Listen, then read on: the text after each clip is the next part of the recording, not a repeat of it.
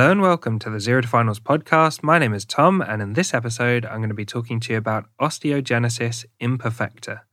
And you can find written notes on this topic at zerotofinals.com slash osteogenesis imperfecta or in the orthopedic section of the Zero to Finals pediatrics book. So let's get straight into it. Osteogenesis imperfecta is a genetic condition that results in brittle bones that are prone to fractures. It's also known as brittle bone syndrome. It's caused by a range of genetic mutations that affect the formation of collagen. Collagen is a protein that is essential in maintaining the structure and the function of bone, as well as the skin, tendons, and other connective tissues. There are eight types of osteogenesis imperfecta depending on the underlying genetic mutation, and they vary in severity. Let's start with the presentation. Osteogenesis imperfecta presents with recurrent and inappropriate fractures.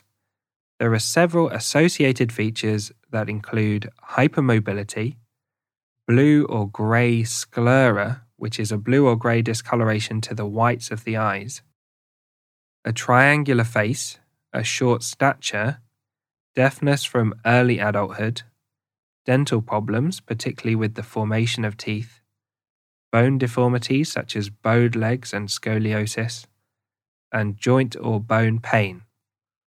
A Tom tip for you. The key feature in exams that should make you think about osteogenesis imperfecta is the blue sclera. This is a unique feature that examiners love to drop in. The exam patient may be a young child with unusual and recurrent fractures that would normally make you consider safeguarding. However, you notice a blue discoloration to the sclera. This may indicate that the recurrent fractures are not actually due to safeguarding and they're due to osteogenesis imperfecta. So, how is it managed? Osteogenesis imperfecta is a clinical diagnosis. X rays can be helpful in diagnosing fractures and bone deformities. Genetic testing is possible, but it's not always done routinely. The underlying genetic condition cannot be cured. Medical treatments involve bisphosphonates to increase the bone density and vitamin D supplementation to prevent vitamin D deficiency.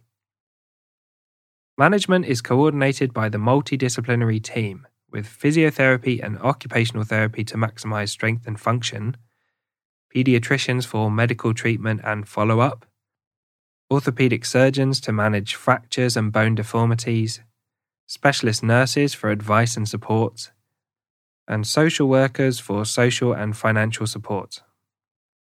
So, thanks for listening to this episode on osteogenesis imperfecta. As always, a big thank you to Harry Watchman for perfectly editing the podcast. In the next podcast, we're going to move on to a whole new topic of pediatric rheumatology, and we're going to start with an episode on juvenile idiopathic arthritis, or JIA.